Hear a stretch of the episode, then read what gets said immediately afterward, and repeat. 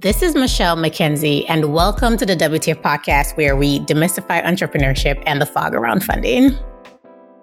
My guest is Chantal George, the founder of Sisters in Sales, the largest global organization for women of color in sales. She founded Sisters in Sales out of a determination to promote, support, and encourage women of color in sales across all industries. Sisters in Sales partners with Fortune 500 companies, tech startups, and consulting businesses to help them attract, hire, and retain women of color sales professionals. SIS also provides world class training, networking opportunities, and above all else, sisterhood for this underrepresented community. In this episode, we'll discuss how to grow a business using sponsorship, sales tactics to connect with and sell a concept to corporate leaders in order for them to fund it. Chantal, welcome to the WTF podcast. Thank you. So great to be here. You are the first person I'm having on the podcast to talk about sponsorship as a form of funding, but it's a well known form of funding. So I'm happy to have you on to talk a little bit about how to use sponsorship and how others who are thinking of going the sponsorship route can get the knowledge, the tactics that they need to pursue sponsorship as a funding mechanism. Before we get into that, tell me a little bit about your background and why you started SIS. Sure. Thank you for the question. And like you said, yes, corporate sponsorship is a very big driver, and I'm happy to discuss it.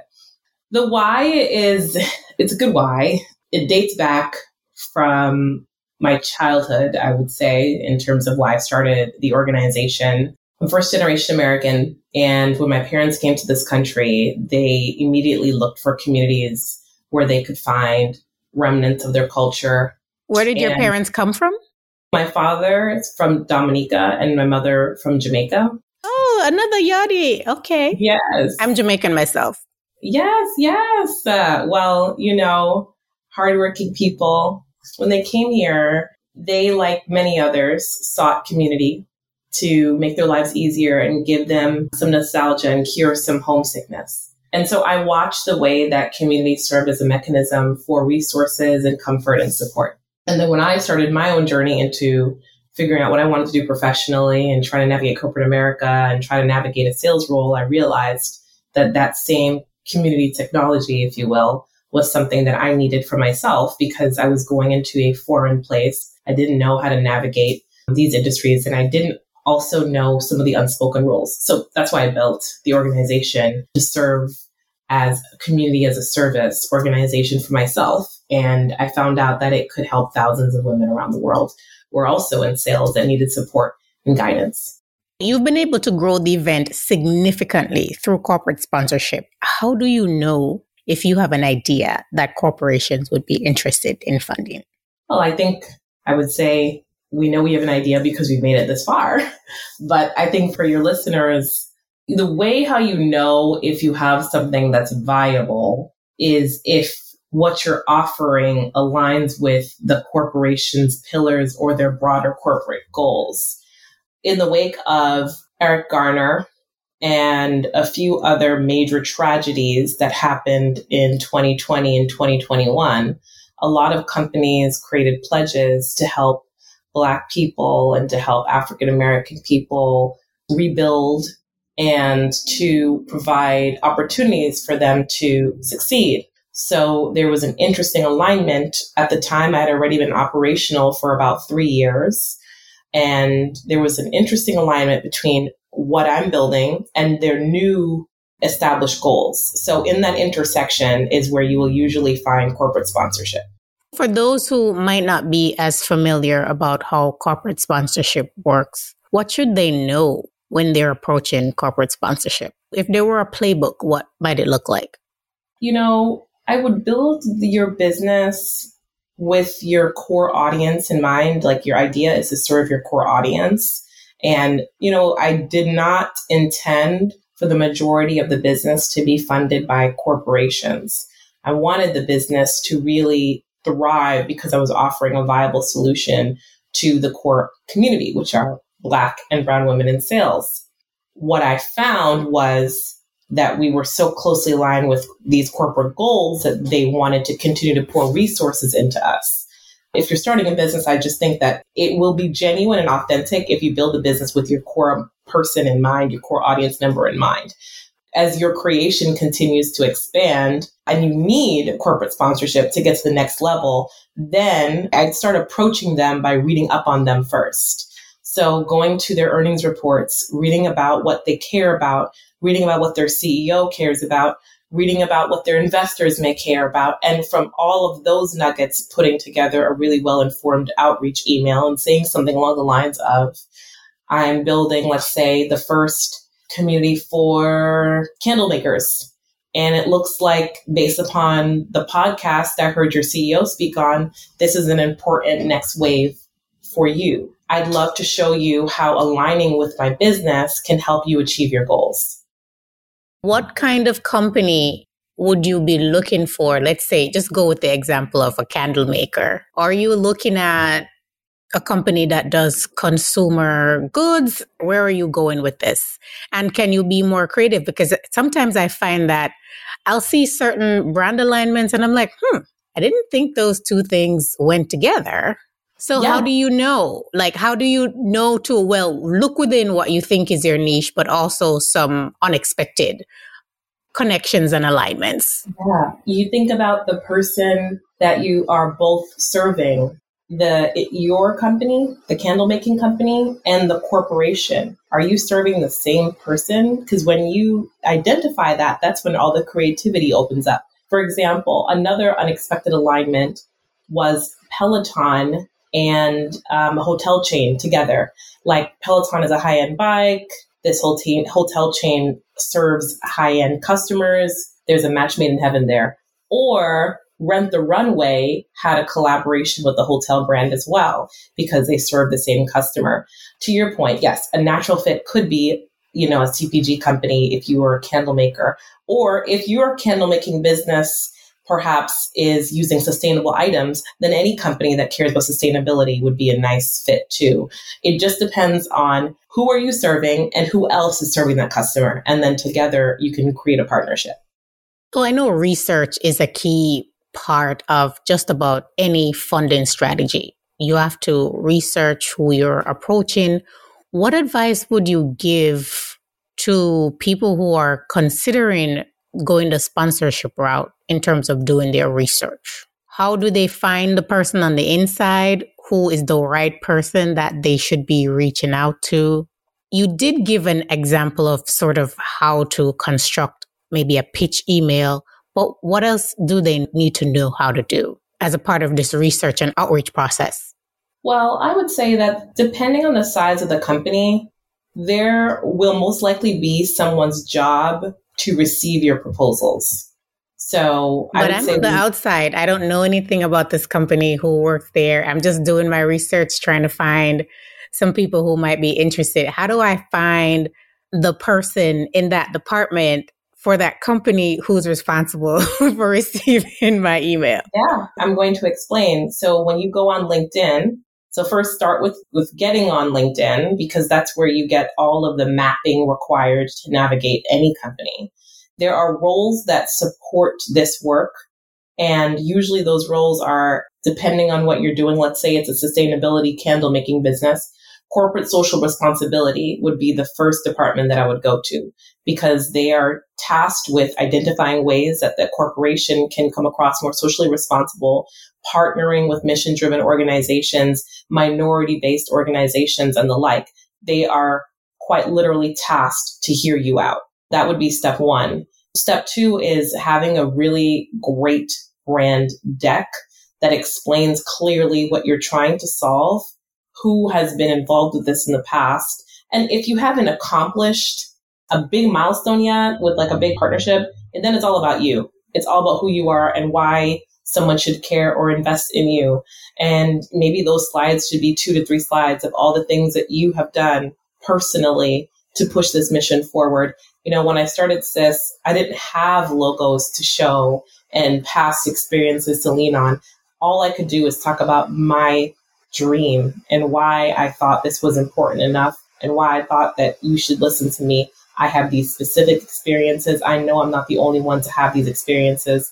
You know, hear me out and let's take one mini step in the right direction. And, you know, I have been working with corporate sponsorships for five years. Some partnerships grow over time. Don't be dismissed if the first and only thing they can do for you right now is is not what you expected. Just continue to service that partner and the, the investment will grow. We are lucky that we have had partnerships and sponsorships from some of the largest companies in the world since the first year, but they didn't start out with even cash. Some of those partnerships just started out with volunteerism. So not everything needs to be capital per se. Sometimes it can just be human capital investment, and that's okay. I'm speaking with Chantal George, the founder of Sisters in Sales, the largest global organization of women of color in sales. I think you just made a great point, Chantal, about not always expecting cash capital, but the importance of human capital that they might not be able to give you money right away. But there are other things or mm-hmm. credits that you can get that can help your business in lieu of cash as you continue to develop that relationship. Have you had an experience where you've pitched a corporation on your idea and it seemed like you had an alignment, but all of a sudden they're suggesting some things that might be adrift away from your original vision or not in full alignment? And if and when that happens, what's a good way to address that while maintaining the relationship? Yes. So sometimes you have to analyze how big is the misalignment because there is going to be, you know, I'm sure companies are going to try to push for what serves them. And as a smaller business in that negotiation, there will be some risk you absorb if you go with them. And some of that risk you can handle, some of that risk you can't. Identify the, the significance of you going with their direction and whether or not it's worth jeopardizing the relationship. I've had, you know, I'm running an organization for Black and Brown women in sales.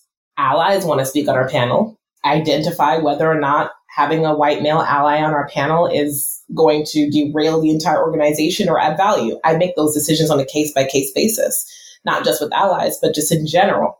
So I feel like it's, it really just depends on how established your brand is and if this addition is going to completely change everything that you've been working so hard to accomplish. If it's not, if it's going to add value, then I make that decision based upon what's presented to me. But ultimately, it depends. You've been doing this for five years now.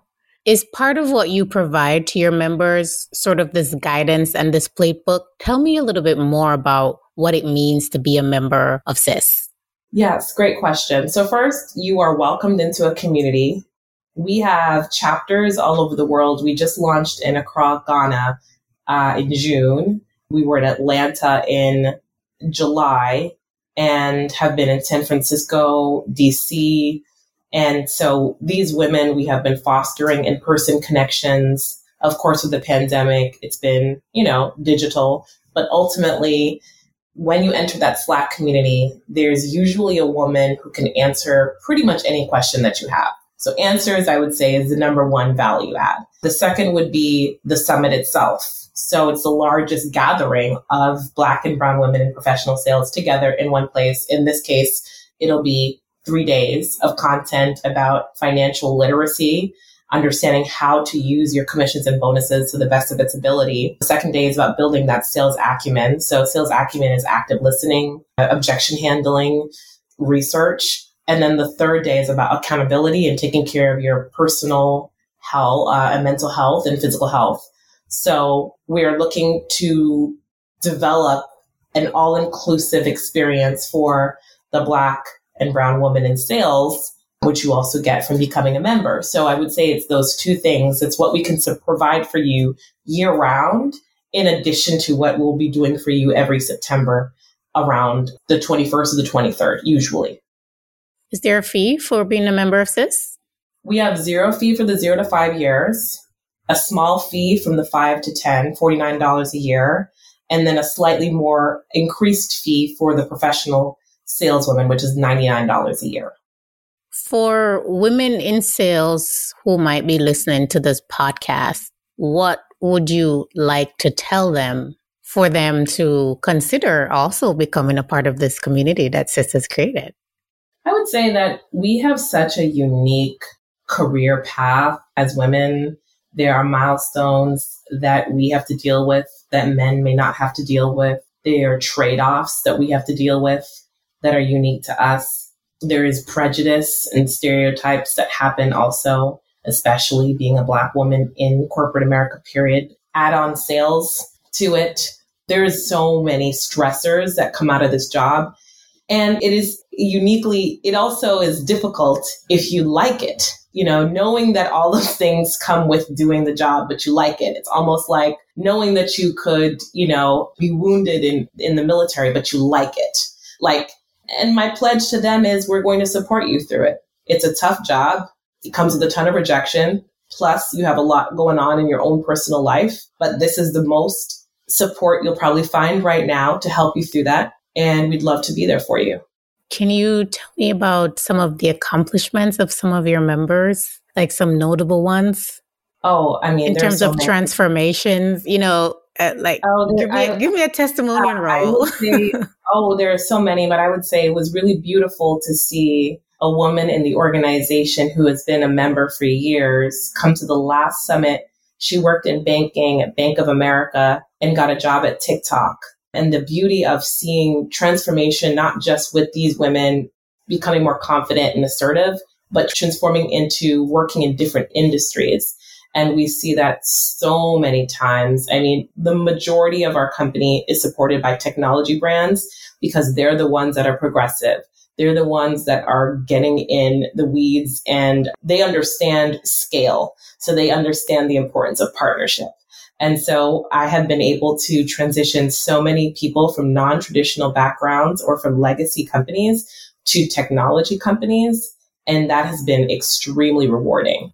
I think that's an interesting piece of it and potentially an interesting hook for potential members for SIS because there might be some women in sales who, though they might, they love sales, but they might be in one of these more traditional positions and might be considering a move. Sometimes it's, well, oftentimes it's hard to, to switch industries, it might seem, right? Sales is sales and you can do it across different sort of organizations, but you might never have considered a tech company because you're like, well, I'm a non tech person. Supporting women in sales to see how the skills that they have could also be great in a technical position could also be quite valuable because I know there are lots of women who are thinking of pivoting and doing something different, but sometimes it's hard for us to really see where we can go with the skills that we have. So that could also be a great selling point. It is. And plus, technology companies, due to them being formed in the past 15 to 20 years, culturally are also progressive. So it just fits in with where your life may be wanting to go. You know, we interviewed a woman from Salesforce who spoke of wanting to have flexibility to take her son all over the world while still working. You know, there are companies that maybe that have been around for 100 years or 75 years that may not agree with that philosophy. And that's a huge lifestyle change, you know? So I think that's also what we're connecting the dots with. Companies that are socially conscious, that are acknowledging the importance of flexibility, especially for women. So before we conclude, tell us a bit more about your sponsors. Yes, we have 20 sponsors for the Sisters in Sales fifth annual summit. And our largest supporters are Google, Walmart, Connect, and then the third one, which is now slipping my mind, Amazon. That one actually is recent. And so, so these are some big names, right? Mm-hmm. And someone listening might be thinking, like, how do I get these big name companies to sponsor my event? Hard work. I mean, you know, we have been partnering with Google for five years and have been providing insights and also listening to their needs. And now, you know, we've gotten to this point. So some partnerships are long term Some just identify your value. You know, Walmart and Amazon are one of them, uh, or two of them, I should say. They identified the value and they were like, we want this and it's serendipitous. We have to hire. We want to grow. So I would say patience. Our, our first ever event, there was zero sponsorship. I invested to create it. You know, most people say, well, they say you have to give God something to bless, right? Yeah, exactly. You know, it's going to take time. And with companies of this size, they want to see consistency. So just because you didn't get it year three, don't give up because you might get it year seven because you've been so consistent. Some of these brands need to see you in market for a longer period of time for them to be comfortable, which is fair. Sometimes the no is not a definite no. It's just a not right now. Build and oh. grow and establish yourself a little bit more and come back and hold your partners close. The ones that are saying yes to you, don't neglect them. Those are the ones that are going to be patient with you and will understand what you're trying to build. What is one final piece of advice that you would like to leave the listeners with to cement, expand, amplify their understanding of corporate sponsorship as a funding mechanism when you're trying to grow a business? Well, first, it's very applicable, clearly, right? So, like, corporate sponsorship is one very viable way to go. The next thing I would say is just because you can speak passionately about your business to a corporation doesn't mean you shouldn't get support. Get a business coach or a pitch coach. You know, invest in someone that can help you explain your message clearly. Because when you're starting out, you are the business, just you. You don't have any customers yet. You don't have any corporate sponsorship yet. So it all boils down to how well you can convince this person to take a shot on you. So don't skimp on that. You are the business. That's right. When you're building, sell you first. Sell your ability to deliver on what it is that you are building so that they can buy in to their belief in you and your ability to deliver. And then it goes up from there. Chantal, thanks for stopping by the WTF podcast. And to my listeners, I hope you enjoyed this episode. If you liked it, leave a rating, a review, download, or share this episode so it can get in the ears of more listeners. Join me next Friday for a new episode on the Alive Podcast Network. And subscribe on your favorite podcast streaming platform like Apple Podcasts, Google Play, Spotify, and more to get notified when new episodes drop. To be a guest or sponsor the podcast, send an email to where's the funding at gmail.com. Follow the podcast on Instagram at where's the funding underscore podcast and follow me, your host, Michelle J. McKenzie, on LinkedIn. Join me next Friday for another episode.